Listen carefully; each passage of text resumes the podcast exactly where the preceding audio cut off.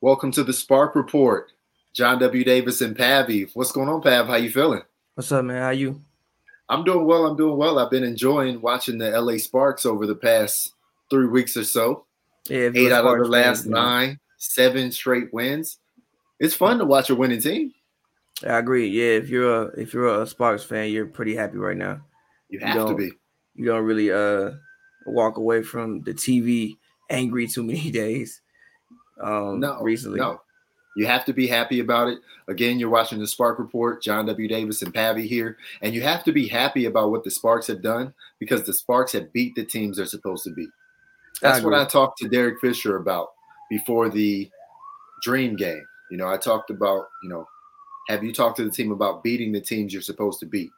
And his response was, you know, we have to win the games that we have a chance to win. So that's kind of how he flipped it back on me. And it was just a situation of, you know, if the Sparks are within striking distance, they are going to do whatever they can to get a win because these standings are too tight right now. And everybody knows you want to be a top 2 seed. Everybody knows you want to be on the opposite side of the bracket of the Seattle Storm. The opposite side of the bracket of Seattle. I mean, with the way Seattle been looking recently, you might not care if you're on the opposite side of the bracket. That's Seattle. Just 2 games, and let me tell you this, so some context on that. So apparently the Seattle Storms had almost played back-to-back games in like about 10 games. So it was like game, day off, game, day off, game, day off. Keep that going for like 3 weeks or so. So, I mean, eventually it's going to catch up with you. Yeah, I mean, even when I watched the game, they just looked like tired. Right. But more like mentally tired than even physically tired. It was just like they just weren't all there, especially in the Vegas game. I just know that they were all there. Yeah, but if somebody was to tell you the Seattle Storm were on a 2-game winning streak and they were still in first place, you're like, yeah, okay. I mean, if you're a Storm fan, you got to accept that, and you got to hope that they will have motivation the next time they play the Fever to take care of business, especially since the Fever was talking crap, talking about, oh, they didn't play Sue Bird against us. We want all that smoke. It said that Sue Bird was ducking the Fever smoke. I'm like, all right, man. All right. Maybe when Tamika Catchings was there, she might have been ducking them screens. But all right, man. Nah, is Tamika Catchings playing? Is she out playing. Is she out there setting them screens? She is not playing. Is she out there setting them Nneka screens? No. Did you see that one? Which one? Oh, no, Katie Lou. Nneka set a screen on Katie Lou. She sent Katie Lou back to UConn. She sent Katie Lou back to UConn. I mean, hey. She sent Katie Lou back to UConn. Somebody should have called it out. Your teammates supposed to call out those screens for you. And it was nothing extra. It wasn't like a hip out or a chest out or anything like it was just teammates supposed to call out those screens. Your teammates supposed to call him out. Your teammate don't call him out. That's what you get mad at. Your teammates. Let me know. Right. All right. So let me give you the rundown of what we want to talk about on the Spark Report today. So obviously 824 is Kobe Bryant Day. He wore 8 early in the career, wore 24 at the end. Happy birthday to him from yesterday on 823. But Kobe Bryant had a huge impact on the WNBA. We want to talk about that. We want to talk about Candace Parker, who just won Player of the Week in the Western Conference. It was her first one this season. She is a candidate for DPOY and MVP. And I got some little acronyms that I like to use with those. We want to talk about Sydney Wiese possibly joining an Elena Delle Donne club. We want to talk about the winning streak, the power rankings, and all of that. And at the end, stick around. You can get our predictions on how they're going to do over the next 3 games. I do want to say, on the record, y'all can go back to the last 3 episodes. I got all the last 9 games right. I mean, you picked them to win every game, but like fair. No, I picked them to lose against the Aces. Okay, you're right. I think you did pick them to lose against the Aces. So I got all the last 9 games right. You're right. You picked them to lose against the Aces. But I will say this on the record, I don't answer daily fantasy questions. That's not my job. If you want to read my tweets and glean what you want to glean from it, yeah. But if you're a daily fantasy player, don't tweet me asking me, oh, is so-and-so going to play? I'm not giving out free tips. Do people tweet you about stuff like that? Not really. Not really. People don't really treat me about like fantasy things like that. Nah, it's like a little pet peeve of mine. Like I click on somebody's profile and they're like daily fantasy player, blah blah blah, and it's like I feel like they try to get like inside information from me when all my tweets are public. Just read what I tweet. Yeah, nobody ever really. Nah, in NBA or W, nobody really asked me for like fantasy information for the most part. Just read what I tweet. If you into that, just read what I tweet. But all right, so Kobe Bryant, WNBA. Kobe had a lot of mentees in the WNBA. If you go down the Sparks roster, obviously Candace Parker, Chelsea Gray are two of the most prominent on there. Nneka Ogwumike as well. So there's like those three, the big three, all had an impact on him. You go across the league, you're talking about players, obviously Sabrina Ionescu, who has been spending time with the Bryant family recently. Then you have players like Jewel Lloyd and just a lot of players, Chiney Ogwumike, a lot of players were impacted by Kobe Bryant. And so when you talk about Kobe in the WNBA, I mean, even the Sparks coach, Derek Fisher, won all 5 of the rings. As many rings as Kobe has, Derek Fisher has. It was there every step of the way with all of those championships. Actually started before Kobe. People don't realize that. Derek Fisher? Yeah, he actually started first. Oh, you mean the season where they both were rookies? Yeah, like he actually was the first one to break the starting lineup was Derek Fisher. Okay. Derek Fisher. Well, he was older. I mean, he was a grown man. I think it might have been like the second year though. I think he would have like the second year, whatever. But like regardless, Derek Fisher was actually the first one to like break the starting lineup and start making an impact. Because remember, Kobe was the sixth man. Mm-hmm. And it was tough to listen to. For me personally, it was tough to listen to Derek Fisher kind of talk about Kobe Bryant because. Especially pregame, and I didn't want to ask him a question about Kobe Bryant pregame because I can only imagine the headspace you're in, you know, when you're going to see all of these the tributes that they were doing to Kobe, the 24 seconds of silence, the 8 jersey on one side, the 24 on the other side. And, like, this is a person who I'm sure you would normally text on their birthday. Yeah. Especially you would remember that their birthday is 8/23 when the jersey numbers is 8/24. It's all, you know, just so much synergy between that. And so, you know, and the person who Kobe Bryant said all time was probably his favorite teammate. Yeah. So, you know, when he said, you know, I'm managing my emotions and it's okay to laugh and cry about it, I believe him. I mean, Derek Fisher doesn't have to say something like that. That's his homie, man. Like, you know, they played at least 13 years together. Probably 13 years together, maybe. Yes. I mean, anytime you spend 13 years with anybody, you can only imagine the conversation you have, you know, the workouts that you have, the things that you do behind closed doors that, you know, people don't see. You even saw, Powell, hanging out with Kobe's, family. Mm-hmm. He sent, his wife the same candy that, Kobe would send his wife.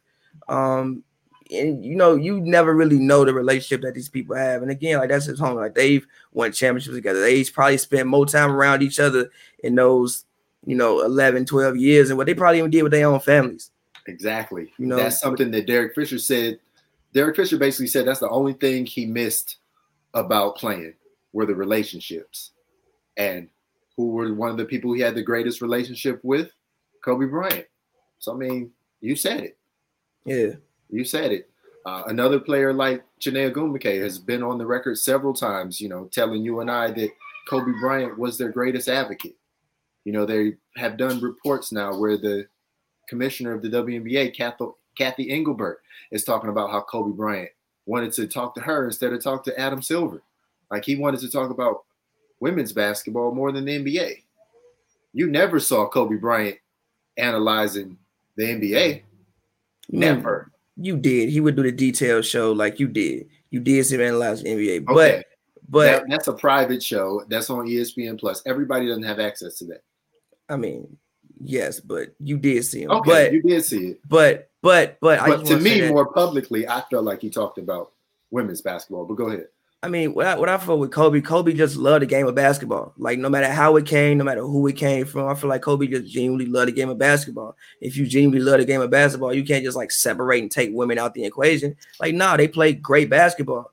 And like I said, I just think above all else, Kobe was an ambassador for basketball. But with being an ambassador for basketball, you can't leave women out of there.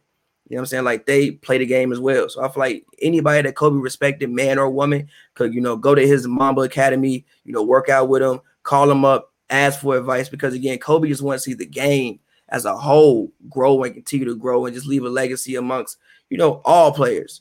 And you can't leave women out of that. Like, if you say you want to see the game grow, but you only respect the NBA and like only respect men's basketball, then you're not really being true to what you're saying. Because they aren't the only people who play the game.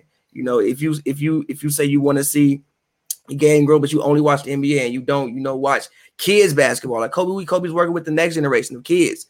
You know, like obviously his daughters won basketball, but it was more people on the team than just his daughters. You know, that he was imparting wisdom upon. And again, I just think that Kobe really, really loved, breathed, slept, ate the game of basketball. I think that's what he loved to do.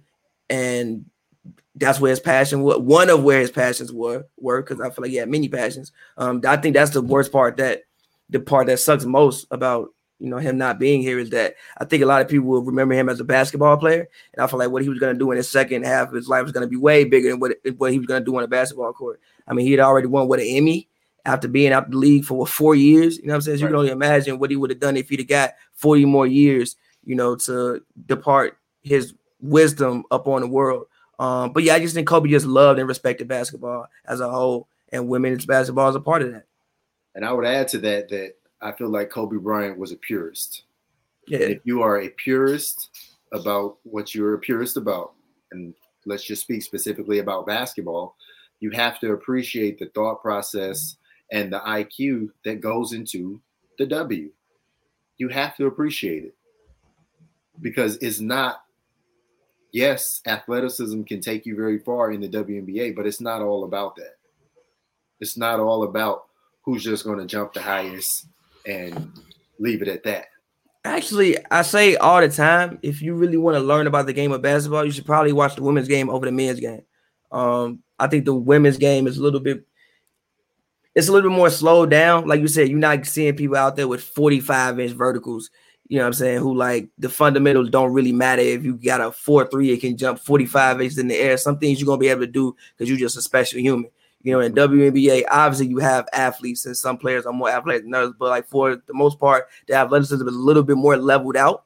So with that, it comes a lot more scheming, a lot more thought process. People actually run sets. They run real schemes. You know, defense really, really matters. As far as the defensive schemes you run really matters. And when somebody is messing up, even if it's, I think the fundamentals show. Remember last year when the Sparks got out-rebounded by like 26, they literally forgot the fundamentals of basketball. Mm-hmm. Fundamental boxing out. So I think that, if you're a basketball purist, I say all the time, like the WNBA is some of the most pure basketball. Like, I think people get highlights and basketball mixed up. So they talk about, dunking and talk about, cool, super cool crossovers. That's not basketball. Those are highlights. Those are what looks good on compilations. If you want to talk about you talking about screen setting, you talking about entry passes, you talk about, setting how to come off a screen. You're talking about defense. You're talking about communication. You talking about things like this. Actually, one of the things that shocked me is in the W, okay, it could be because of the crowd noise, but honestly, even before they had the fake crowd noise in the NBA, I didn't really hear that many people talking on defense. In the W, it's screaming all the whole game is them talking, saying something. You know what I'm saying? So I think the fundamentals are definitely more prevalent within the WNBA. And again, if you're a basketball purist and you claim you love basketball, you would 1,000% appreciate it. No, you're right. Another basketball purist, Diana Taurasi. She literally changed her jersey number on Sunday. She wore an 8, and it said Brian on the back. Nothing else. So, that's the ultimate compliment. And then she goes out and helps her team win the game when they're playing without Brittany Griner. Which is the bigger compliment from what we know about Kobe Bryant. Like, you mean, you even heard Candace. She was like, yo, don't just do it today. Like, do it every day. Yeah, that was her answer to me. I'm looking at my notes right now, and she was just saying, like, we want to honor him in action and do it every day, not just today. You know, you do it on my birthday. Do it every day. If you want to honor me, go out there and work hard, play hard, and try to get better every single day, not just today. But speaking of Candace Parker, can we talk about year 13 Candace Parker inside the Wubble? Yes, and wow, before we do, I think the best quote that we got from her throughout this whole like win streak was after the Dream game. So I watched the Dream game, and even though they won, I was not really happy with the way they won the game. She wasn't either.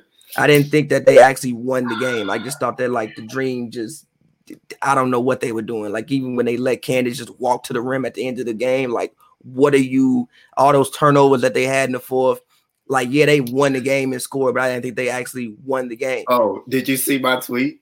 What did you say? So tell me, say what you just said. So you said Candace Parker, you didn't like how Candace Parker was able to get to the, she just like walked to the rim. Like, yo, what are you doing? Right. Like, you know, the game is about to be over with. So Glory Johnson was guarding her, right? So somebody said, oh, what was Glory Johnson doing when Candace Parker just walked to the lane and got to the rim? And you don't want to know what my Glory answer was? Glory Road, something like that? Nah, I said she volunteered. Oh, she volunteered. But nah, yeah, like you get it, yeah, yeah, I get it. What school she go to? Tennessee. But yeah. Nah, like But the thing that I like that she said was like the best quote. She said, in my 13 years in the league, the two times that we won championships, I think you don't have to lose to realize that you need to do something better. And I think that was probably like the bit because me, I always say, a loss can be a teaching moment, but if you can understand when you win, that we still have a lot of things we can get better at, and even though we won, we're not satisfied with that. I think that that's huge, and I think that that bodes well for them for the future. And that's probably the best quote that I've heard her say all season, because I think that after that game, it was pivotal. Like literally, the only bright spot I can say about that game was Candace Parker hoop. I have nothing else positive to say about. They won. They didn't lose. But I have nothing else positive to say outside of Candace Parker hoop. That's even the only even if you don't think the Sparks didn't win that game, they didn't lose it. They didn't. The win-loss column is going to say a win. They did not get a loss in that game. Yes. And so they can move on from it. And then, honestly, they get to play the Dream again pretty soon. And then they can clarify that statement that, like, yes, we are really better than the Dream. But honestly, it doesn't matter. The Dream will not be playing them in the playoffs. This is what I said last year when the Dallas Wings kind of had their number. It doesn't matter. They're not playing them in the playoffs. Now it matters now because of the WNBA standings. 1st through 5th is a game and a half, and they're trying to get a top 2 seed. That matters. But individual matchups against teams down at the bottom doesn't really matter in the long run. It only matters in the win-loss column. The matchups don't matter, but I think the film does. I think the other teams can take this film and look at it and think, okay, well, maybe we can replicate some of this. Even though we don't have the exact same players, maybe we can replicate some of what they did. So I think the film matters. The game doesn't matter, but I think the film matters. The film matters, but the Sparks are not going to keep doing the same thing over and over and over. But if you talk about Candace Parker, so you talked about that quote after the Dream game, and she followed that up after the Wings game, and she said that, in her 13th year, she told me that, our team would not have won a game like this in the first 12 years I was here. The last 2 games, actually. Yeah, the last 2 games. That's what she was saying. They wouldn't have won the last 2 games in the first 12 years I was here. And she called this team special. And she doesn't have to say things like that, because how often has Candace Parker, when somebody inevitably asks a question about how the Sparks came back, how often, or flipped the switch, how often does she say, well, why did we have to flip the switch? She's giving real answers. She's not volunteering praise. Every game, she always says, why do we have to? And I 1,000% agree with her. Why is it that? No, she's right. You're asking for them to play a perfect game of 40 minutes. I don't think a perfect game of 40 minutes is realistic, but I do think that they can play 30 to 35. I'm not saying you play a full perfect, but I don't think you need to take a whole, have a lapse for a whole quarter, which sometimes I see them do. No, there should be, in any quarter, some quarters there should be a perfect 10 minutes. In any quarter other than that, there should be no more than 2.5 to 3 minutes of a lapse. And if that happens, then that will get them to above 30 minutes of stifling defense, and they are going to be hard to beat. They essentially have two main coaches in the wobble right now. They have Derek Fisher. Obviously, he's the head coach. He's a leader. And then he has tasked the assistant coach, Latricia Trammell, with defense. Like, she literally will run film on defense. And you can tell Derek Fisher is like, might not even be in the picture when she's teaching defense right there. And no, I'm serious. Like, he's there, but I'm saying he's not interjecting when she's saying we should be doing this, we should be doing that. He is entrusting her to lead that defense. And obviously Derek Fisher built his NBA career on defense as well. He built it on shooting, but he also built it on defense too. There's no way that Derek Fisher is going to play. What did he play? 18 years in the NBA. It was a while. It was a while. There's no way he's going to. Yeah, there's no way he's going to play those years. There's no way he makes it back to the Lakers if he isn't playing defense. Yeah. Once he left, he could have been gone. There's no way he comes back if he's not a defensive-minded person. Yeah. But Candace Parker, I have to talk about her. So Candace Parker, player of the week in the Western Conference. She finally got it. I thought that she was the second best player that one week when Asia got it, but then they had to give it to Vandersloot. Shout out to Vandersloot. She got it again. Vandersloot is clearly by far the best player in the Eastern Conference this year, without a question, because pretty much all of the playoff teams are from the West. Mm-hmm. If you go down the standings, there's so the Chicago Sky are technically from the East. And the Sun, and the Fever. So 5 of the 8 teams are from the West. And honestly, the Wings could jump the Fever at any time. So Vandersloot, of the top 5 teams, Vandersloot is the only team in the East. And so she's going to keep getting that. She's going to keep getting that every single week until DeWanna Bonner or Alyssa Thomas does something spectacular. So shout out to Vandersloot, but Candace Parker, she finally got her first Defensive Player of the Week. And, you know, from the beginning of the Spark Report this season, I said that Candace Parker was a sleeper for MVP, that she could be an MVP candidate if things worked out right for her. And they have, because she's been so consistent. She's been so locked in. She has her villa, or not villa, her lodge, her apartment is essentially a training room. She has every single thing you can think of to recover in that room. She even bought her own mattress so she could sleep better. I mean, she's got the leg recovery. How did she get a mattress? Down? She ordered it on Amazon or wherever you order a mattress. How did you get a mattress down? That's what I'm saying. She literally bought her own mattress to sleep better, because she's like, oh, my mattress at home is way better than this. I'm not feeling it. You know, I'm just going to buy a mattress. Now, somebody who is willing to buy a mattress for 2.5 months, that's dedication. You know she's not taking that mattress home. I mean, if I got to sleep somewhere for 2.5 months, I might want to buy a mattress too. I feel you. But Candace Parker hit me up. I can show you how to sell that mattress on Facebook Marketplace and offer up and let go when you're ready to be done with it. I can tell you how to have a marketplace, right? I can tell you how to flip that mattress so you get some of your little money back. If you sign it, you know, you might get like some super fan that want to buy your mattress or something like that. But anyway, so Candace Parker, player of the week, she definitely deserved that. Candace Parker, for you and I, she is. Would you say that she's your leading candidate for Defensive Player of the Year right now? I would. I know the Sparks were at first, if I'm not mistaken, second in defensive rating. They might be first now, honestly, with the week that Seattle had. And she's been the best defensive player on the best or the second best defensive team all year. And I just think she anchors this defense a lot. If I had to give out rankings, I'd probably say maybe, you know, Candace 1, then Brianna Stewart and Alyssa Thomas can battle it out for 2 and 3. But I definitely think Candace is number 1 right now. And if you invert that with Brianna Stewart still being number 1 for MVP, voters are not going to feel the need to give her both awards.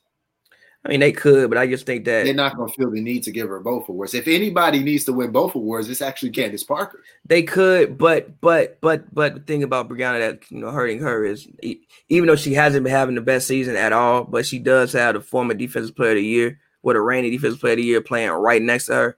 So when you just look at that, people, you know, who may not follow it as closely, it's just like, oh, well, how can she be with the, oh, no, I'm giving it to Candace, because Candace doesn't have the luxury of playing with a defensive. I don't think they have a Defensive Player of the Year on the team right now. No, because as much as we've talked about Nneka has never technically won an award. So that, she doesn't have the luxury of playing with somebody who was named the best defensive player. She used to, Elena. She used to, but used to ain't now. So she hasn't had the luxury of this year of playing with somebody who's been named the best defensive player in America for women's basketball. Now, I will say, if Brittany Sykes was starting from day one, she might be able to make a case for it herself too. She make a case, but I think it's harder for guards because you know it's a stat award. But for a couple years, back to back was Elena Beard.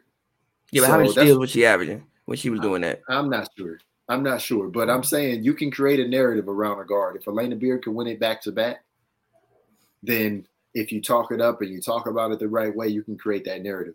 But so DPOY, I've changed it. It now stands for Defensive Parker of the Year because she is killing it. MVP stands for Most Valuable Parker. Like, I'm giving her all of these right now. If you were on the Sparks, there's no way you're not saying that she's not the MVP and she's not the DPOY of the Sparks. I mean, of course, because you're seeing the work that she's putting in. Right. And nightly. Yeah, and we've talked about how the MVP will most likely come from a top three team, possibly even top two. Where are the Sparks right now? Right now, because I don't see how Vandersloot is going to get MVP. Vandersloot has great stats, and she can make a great case for a Steve Nash-style MVP if they were the first or second best team. But it's going to take a lot for the Sky to make it to that. If the Sky went out, sure, give it to Courtney Vandersloot. I mean, the way that they could is somebody could argue, you know, Diamond, who was coming, you know, you're like missing one of your all-stars. Yes. They basically had a round. It's like, let's say, you know, everybody finishes and like, let's say it stays the way it is. They are, it is right now.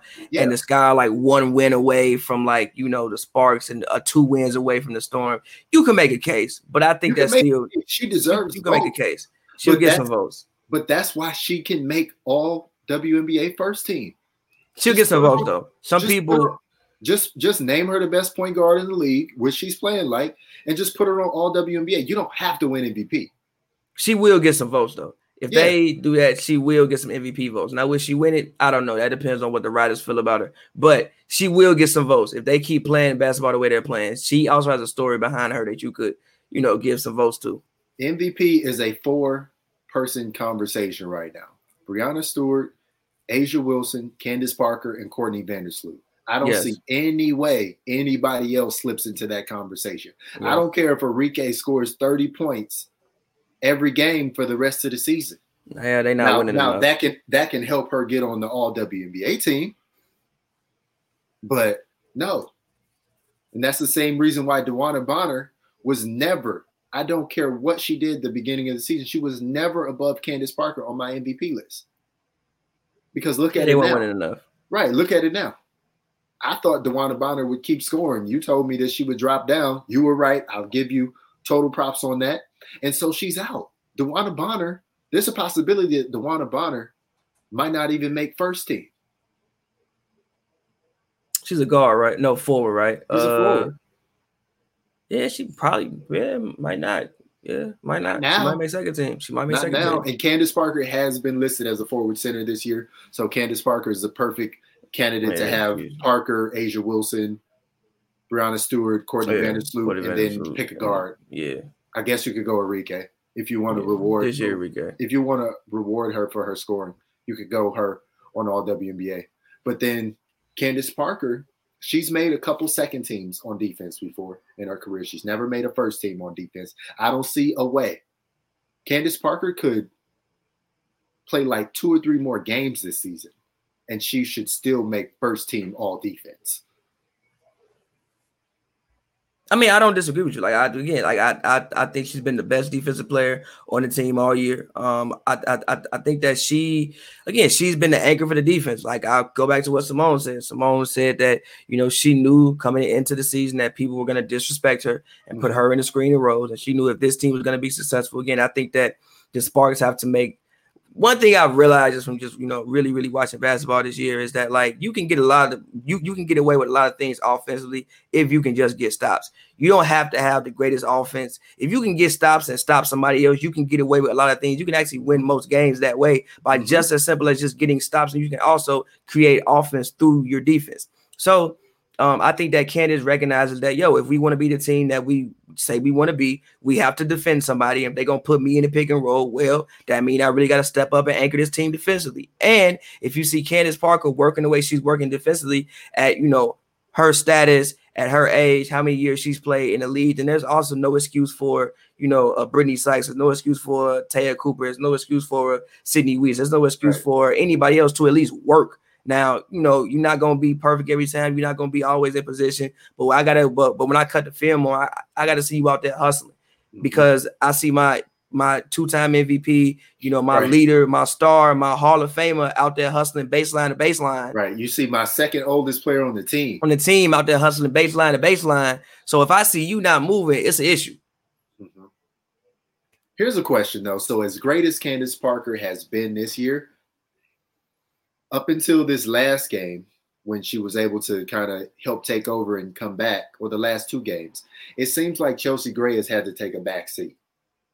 Is there a way for Chelsea Gray to get back to being an all WNBA level player, and Candace Parker to still be at this MVP level / defensive player of the year level? Is there a way for both of those players to coexist? And then I'll even throw in the caveat of, is there a way for all three of them to be all WNBA level players, first and second team, between Chelsea, Nneka, and Candace this season? This season, I don't know about this season, but also I think the thing that's really been holding Chelsea back, as I look, last year she was at 38% from three. This year she's at 20%. And I think that her shooting is the thing that's really been holding her back, and she just hasn't been shooting the ball well. So it's like offensively, if she's not getting to the paint, if you're not gonna put her, closer to, and also she's a point guard. So guards have to be able to get you at least like 30. If your guard's shooting 20%, that's mucking up your offense anyway. Because now they really can go underneath every screen and don't really have to guard you. And now we had to put you in the floor space of a four or something like that. So I think the thing that's really been holding Chelsea back this season, just her jump shot. If she was shooting better, her whole entire year would look better. But she hasn't been shooting the ball well for whatever reason. She's shooting 20% from three and 40% from the field. Now she was at 41% last year, but she was at 38% from three. Right. Now, she is shooting 100% from the free throw line, which is insane, wild, but also I don't think she's even going to the line that much, because she ain't really shooting the ball that well. No, so there you go. Yeah. Hopefully, Chelsea Gray can continue this upward trend. I think she's found some success against the Dream and against the Wings, because she was taking it inside. Chelsea Gray is at her best inside and mid-range. And then I think when she has that going, then she's got the ball going in.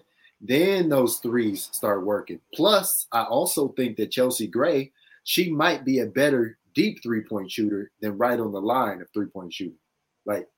When Chelsea Gray is going to shoot a three, it doesn't matter where she is in relativity to the actual three-point line. She just needs to shoot. But it starts inside, like you've said. It starts when she gets in the post, and she's 5'11". She's essentially the biggest point guard in the whole league.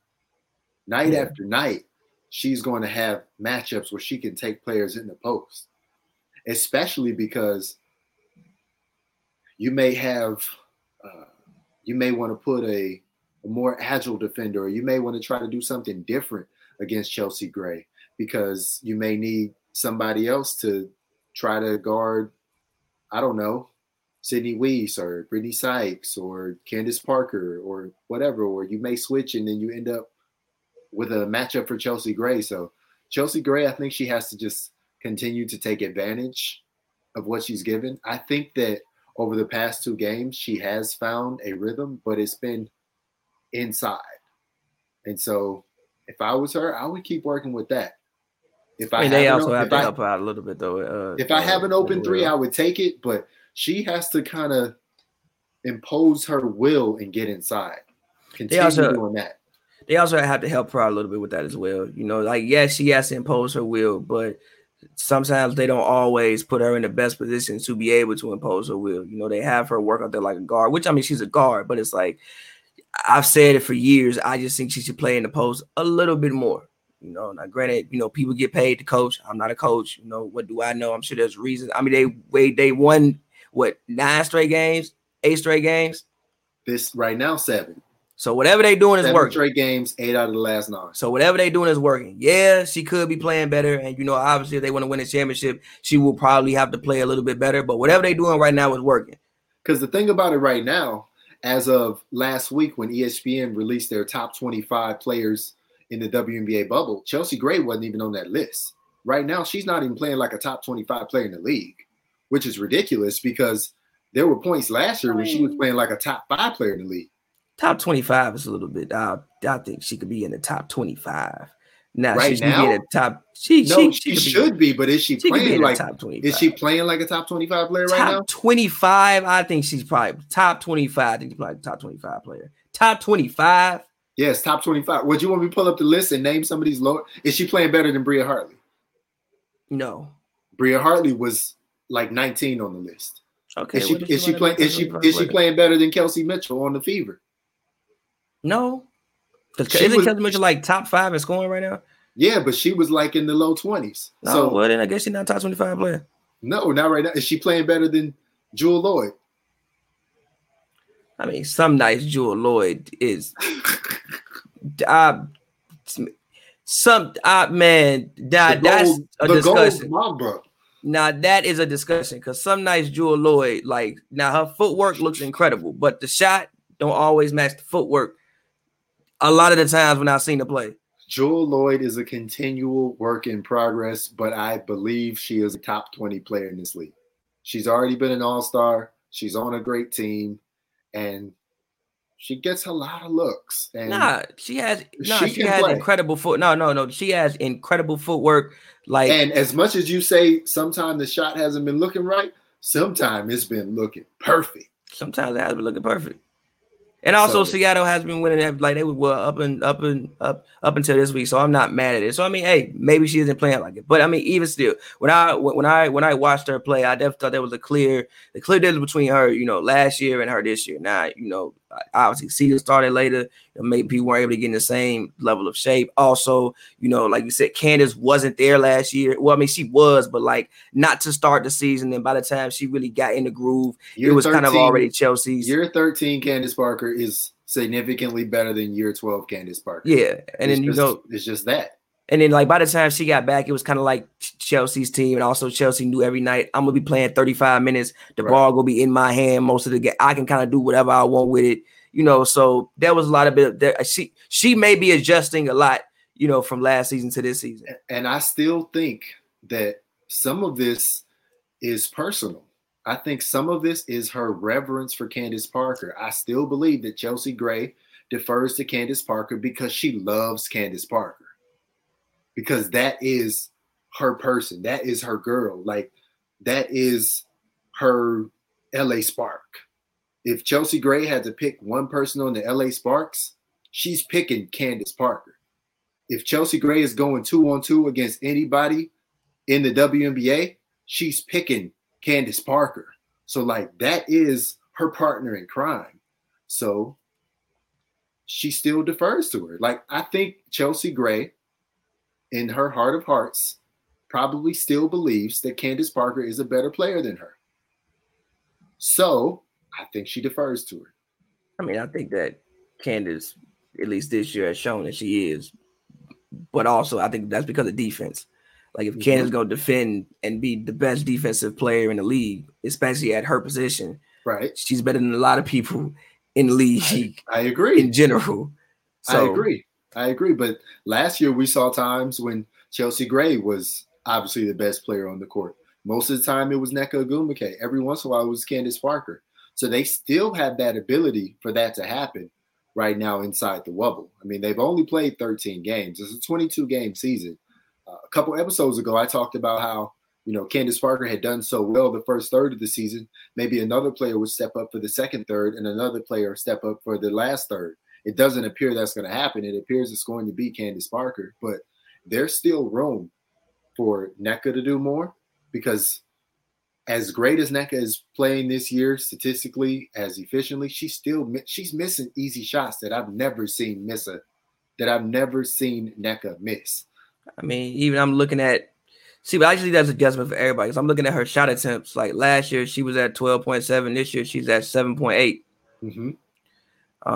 What is she shooting in the field? She's shooting 60% from the field, and then from three, she's shooting 50%, but she's taking less than a three a game. Is it 60 or is it 50? What is it? What is it exactly? I mean, this is Basketball Reference. Okay. So it might be a game or two behind, but it's 60.6%. Okay. All right. Well, she's averaging 12.6 points, but her rebounding is down to like 4.8 rebounds. Yeah, her stats are for the most part down across the board. But that's the thing. If I had to pick the second best of the big three, I'm still picking Nneka this year. I agree. Compared to Chelsea Gray. I agree. Even with Nneka sometimes seeming tired, and I know she missed a game and a half because of the hamstring and everything like that. And I know she's still dealing with things as a president.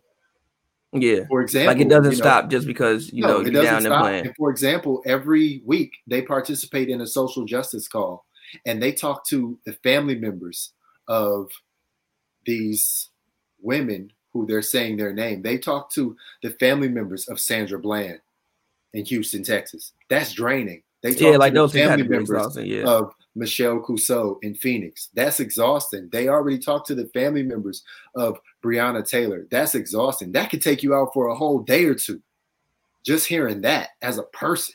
Yeah. And then you got to go play basketball away from your family in a bubble. That makes basketball seem insignificant. Yeah, it's not the most ideal situation. I think that, we all need to realize that these players are human beings, and basketball is their job. Love to do it, but there's also real life going on outside. I mean, we're still in the middle of a pandemic. People may not be the story anymore, but we still are in the middle of it. There's a lot of stuff going on, and it's just like a lot to focus on. Yeah, it's definitely a lot to focus on. But I want to talk about your girl. You have called her the most improved player, Sydney Wiese. Yeah, you're right. Nneka. If you don't know, I challenged Nneka at the beginning of the season to shoot 60% from the field. She accepted my challenge, and she's doing it right now. Like Pavy said, 60.6. And I said that, if she shoots like that, that makes the Sparks a championship team. And even the fact that she's shooting 60% and still missing some shots that she normally would make, like, she can only get better, honestly. So, but Sydney Wiese, right now, Sydney Wiese is aiming to join that famous 50-40-90 club, where you shoot 50% from the field, 50% from the field, 40% from three-pointer, and 90% from the free throw line, except she's shooting 50-50-90. Yeah, but that's the reason ridiculous. Why but the reason why they're not going to include her in the clubs, because usually they do it like once, like you've averaged a certain amount of points. So it's like usually it's like over whatever, then they consider it with the rest. But her level of efficiency for what she's giving you is incredible. I mean, the floor spacing that she provides, like when you look at the numbers, usually somebody shoots 50% from three. Well, I can't lead this lady. It's like somebody has to stand next to her all game. So the floor spacing that she provides. It's like the floor spacing that she provides every single night. When you just look at her statistics, if anybody, you scout a team and you look at that, that means I have to assign somebody to stand next to her all night. So what that's going to do for the rest of the team is just open up space on the court. And that's also why I think that's why I said I thought that she needs to start. I didn't think she would shoot like this. I can't say that I thought this would happen. I thought that she would do, other things that people didn't do. But even her being out there and shooting 50% is her doing things that other people ain't doing. You know what's crazy? And you rarely see this in sports. She's technically shooting better from 3-point percentage than from the field. Yeah, from the field. She's shooting 50. She's shooting 52.5 from three and 52.2. from the field. And why is that? Because she misses a lot of transition layups. She'll get out on the break sometimes and miss them. She'll miss a lot of layups. That's she's probably actually more comfortable shooting threes. Yeah, she's been taking some tough layups too. And maybe that's something that they have been talking to her about is like, you know, obviously Sydney Wiese knows how to make a layup. Like nobody is saying she can't make a layup, but those really tough ones, maybe that's an opportunity to think about something different. Or if you're going to take that, you make sure you get the contact and you get fouled. If she gets contact and gets fouled on those tough layups, if she misses them, they don't even count against her field goal percentage. The reason why I'm making this face because I'm looking at Go ahead because we have to talk about that because as great as Sydney Wiese is playing, man, in her own 50-50-90 club, what is happening? She has the worst defensive rating on the team. And that's why it's at 101. And that's why the last two games, TRP came in for her to close out and come back in that dream game, and Taya Cooper came out to come back and close out the Wings game. Rashonda Gray has the best, but I'm not counting that because she's only literally played 48 minutes. Shout out to Gray because I still think that there's going to be an opportunity for her to have a game or two where it's like, oh, yeah, she can ball. So we'll move on from that, though. Candace is at a 91 defensive rating. But, yeah, like her defense. So the lower the better, right? Yeah. Lower the better. Who has the best offense? The best is Rashonda Gray, but we're at 90. 90. Okay. And then Candace is 91. Christina Anigwe is 91. Raquana is 97. Then basically everybody else is kind of at 98. And then the last three are Taya, Simone, and Sydney being the worst. Now, I wouldn't have – if you would have told me Christina Anigwe's was that low, I wouldn't have guessed that because when I see – she's a presence. But yes, that's true. But when I see Christine Anigwe in the game, I am enamored with the way she plays on offense. Because when she gets the ball, she is probably going to shoot it. And so I kind of focus on that is that she kind of shoots a little too much sometimes. It's not in rhythm. Like she gets the ball, she's going to do some move, some work, and like she's going to get it up there. Because to me, it kind of feels like she's like, I'm going to take my shots because I don't know how much I'm going to play. Yeah.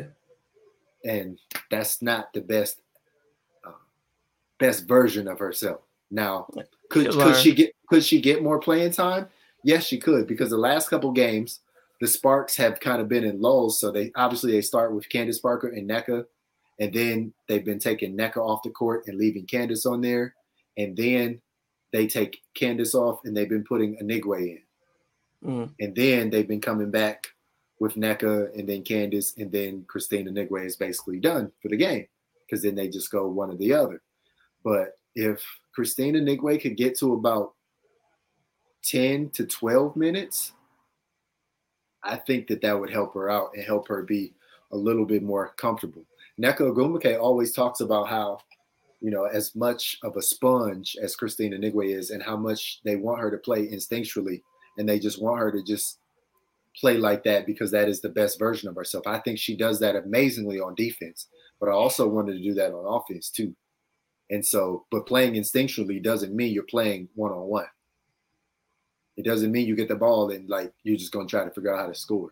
Because I don't think you're at that level yet in the WNBA where you get the ball and, like, the team needs you to score. Because when she's on the court with at least Ted Cooper, maybe Raquana Williams when she comes back, Simone Augusta. She's on the court with other people who may be more efficient scores. To be fair to her, this is just her average. She averages 2 rebounds a game. She averages 1.3 defensive rebounds, but 0.7 offensive rebounds. So a case could be made that a lot of her rebounds come on the offensive end.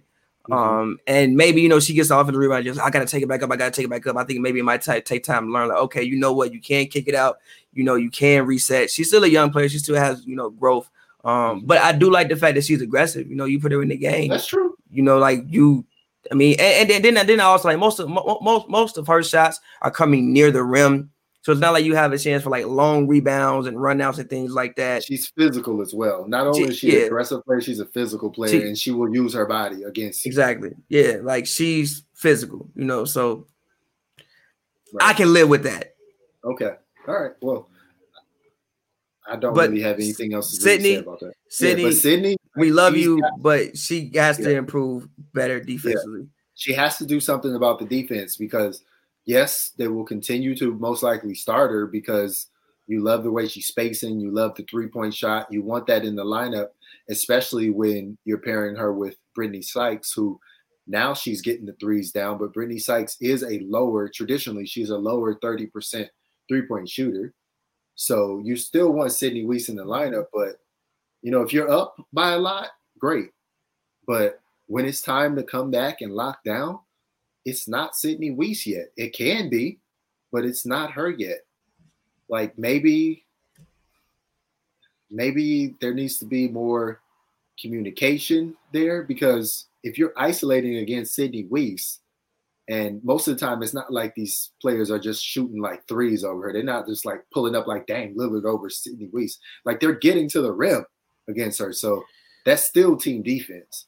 Yeah, because she's usually I feel like she's playing usually at like a guard kind of like spot, maybe sort of. She's guarding guards. She's guarding guards because they're putting Chelsea on like on the wings, because Chelsea, I mean, she's not the she's not the greatest defender either. But it's like I feel like Brittany has the foot speed. But I think Chelsea Gray is more of a presence because of her size. Yes, and she knows how to take charges, which is the thing about like you with her, you got to make sure that she don't stop and take a charge. So I'll give you that for sure. But I feel like Brittany has the foot speed to really be able to contend with guards.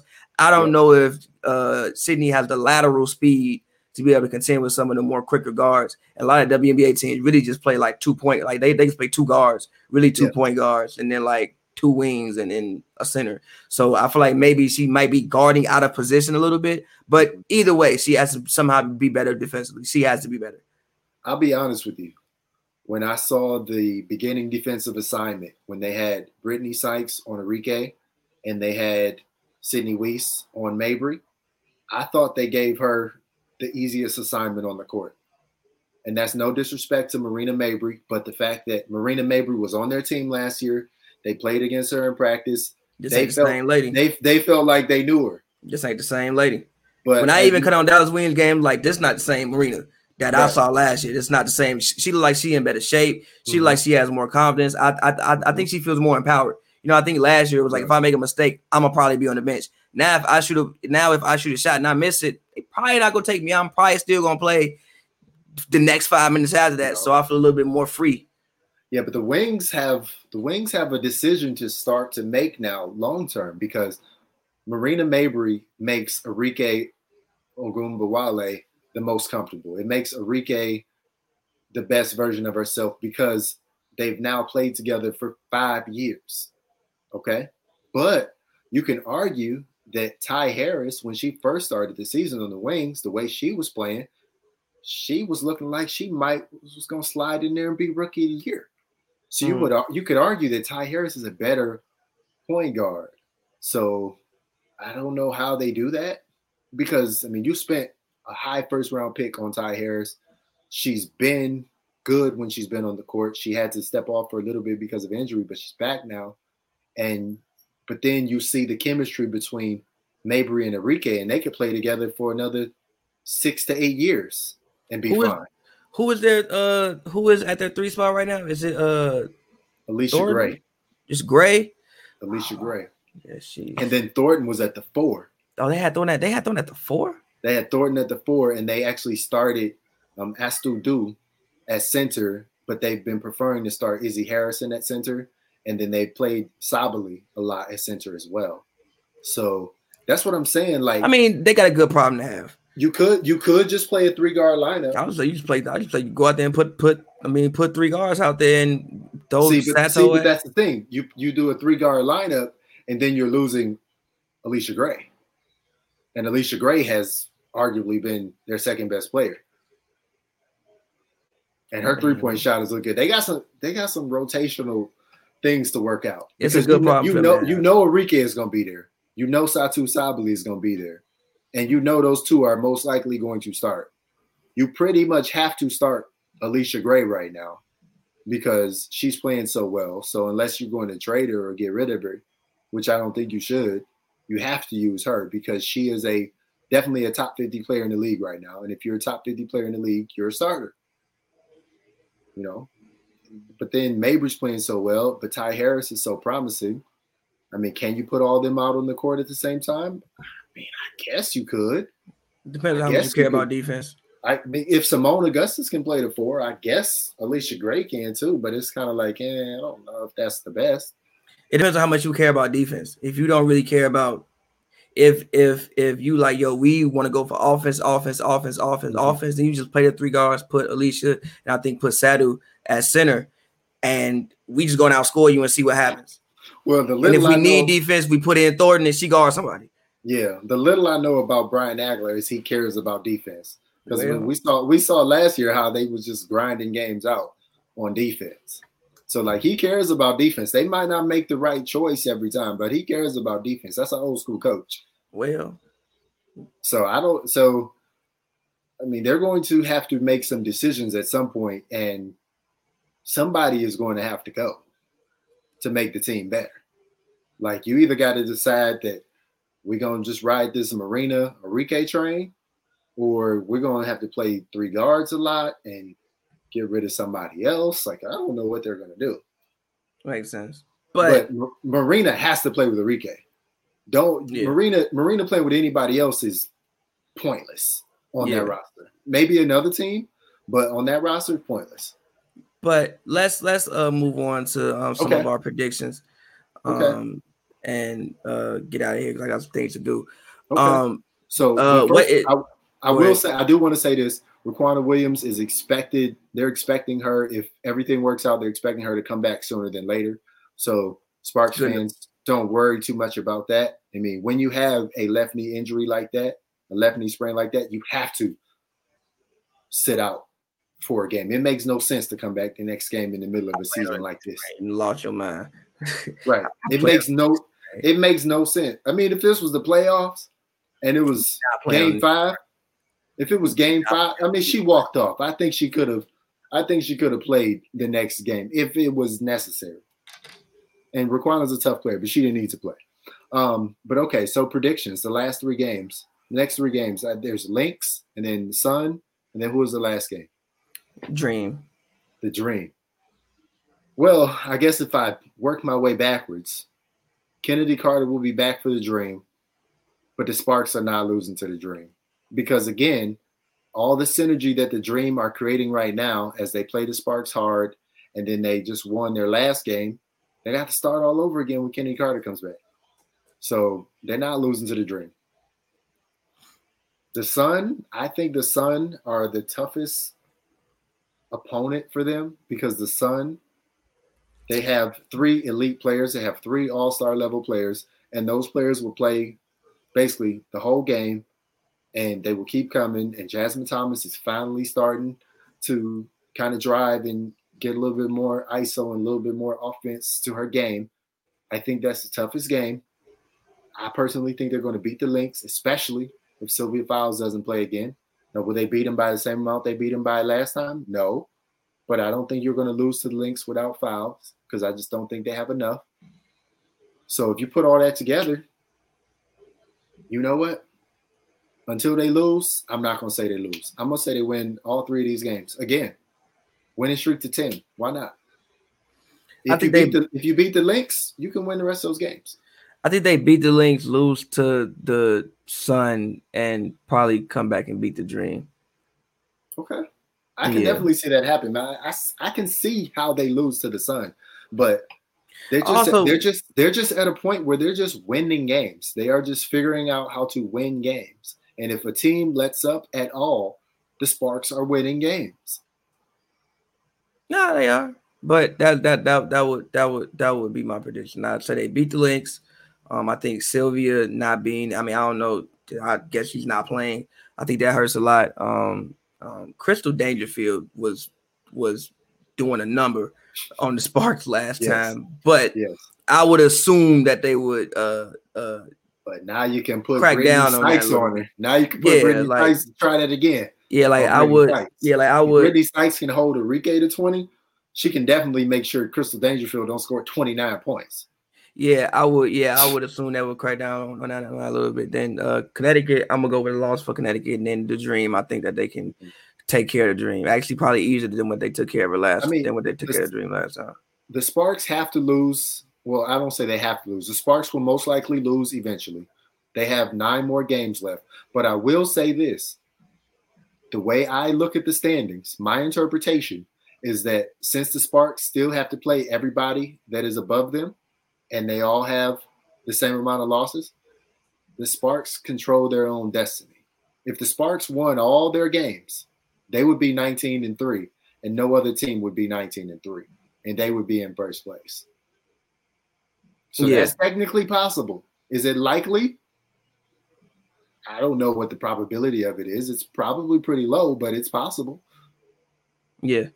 So they control their own destiny. So as long as they take it game by game, and they allow different people to step up. Like the fact that TRP helps close out one game and then Taya Cooper helps close out the next is good, because we've seen Sydney Wiese help close out games early in the season too. So like they're creating different ways to win, and that's what you need. You can't win the same way every time. I agree. You can't win the same way every time. So I'm saying another 3-0 week. For the Sparks, I'm saying 2-1. You're saying 2-1. I think that's pretty good. Candace Parker, if I had a DPOY vote, you would be getting my DPOY vote. I cannot commit an MVP vote to Candace Parker right now, but if it keeps going the way it's going, I can see that too. I agree. But all right, so you can check me out on winsider.com. That's where you can find my LA Sparks articles. You can also check me out on Twitter at John W. Davis, YouTube at John W. Davis, and Instagram at John W. Davis as well. Pavy, where can we find you? And are we expecting volume 2 of I Just Feel Like Rapping this week? No, that was volume 2 technically. Okay, volume 3. It's out right now. Volume 3 is technically, I got songs I can put together for it. Like I don't have plans to put it out right now. But well, go check out I Just Feel Like Rapping 2. Paverbs.com, paverbs.com. Follow me on Twitter at PavyWorld, Instagram at PavyWorld. Follow Hoops and Brews. Make sure y'all like, subscribe, do all of that. And until next time, it's been a Spark Report. All right, y'all. Peace.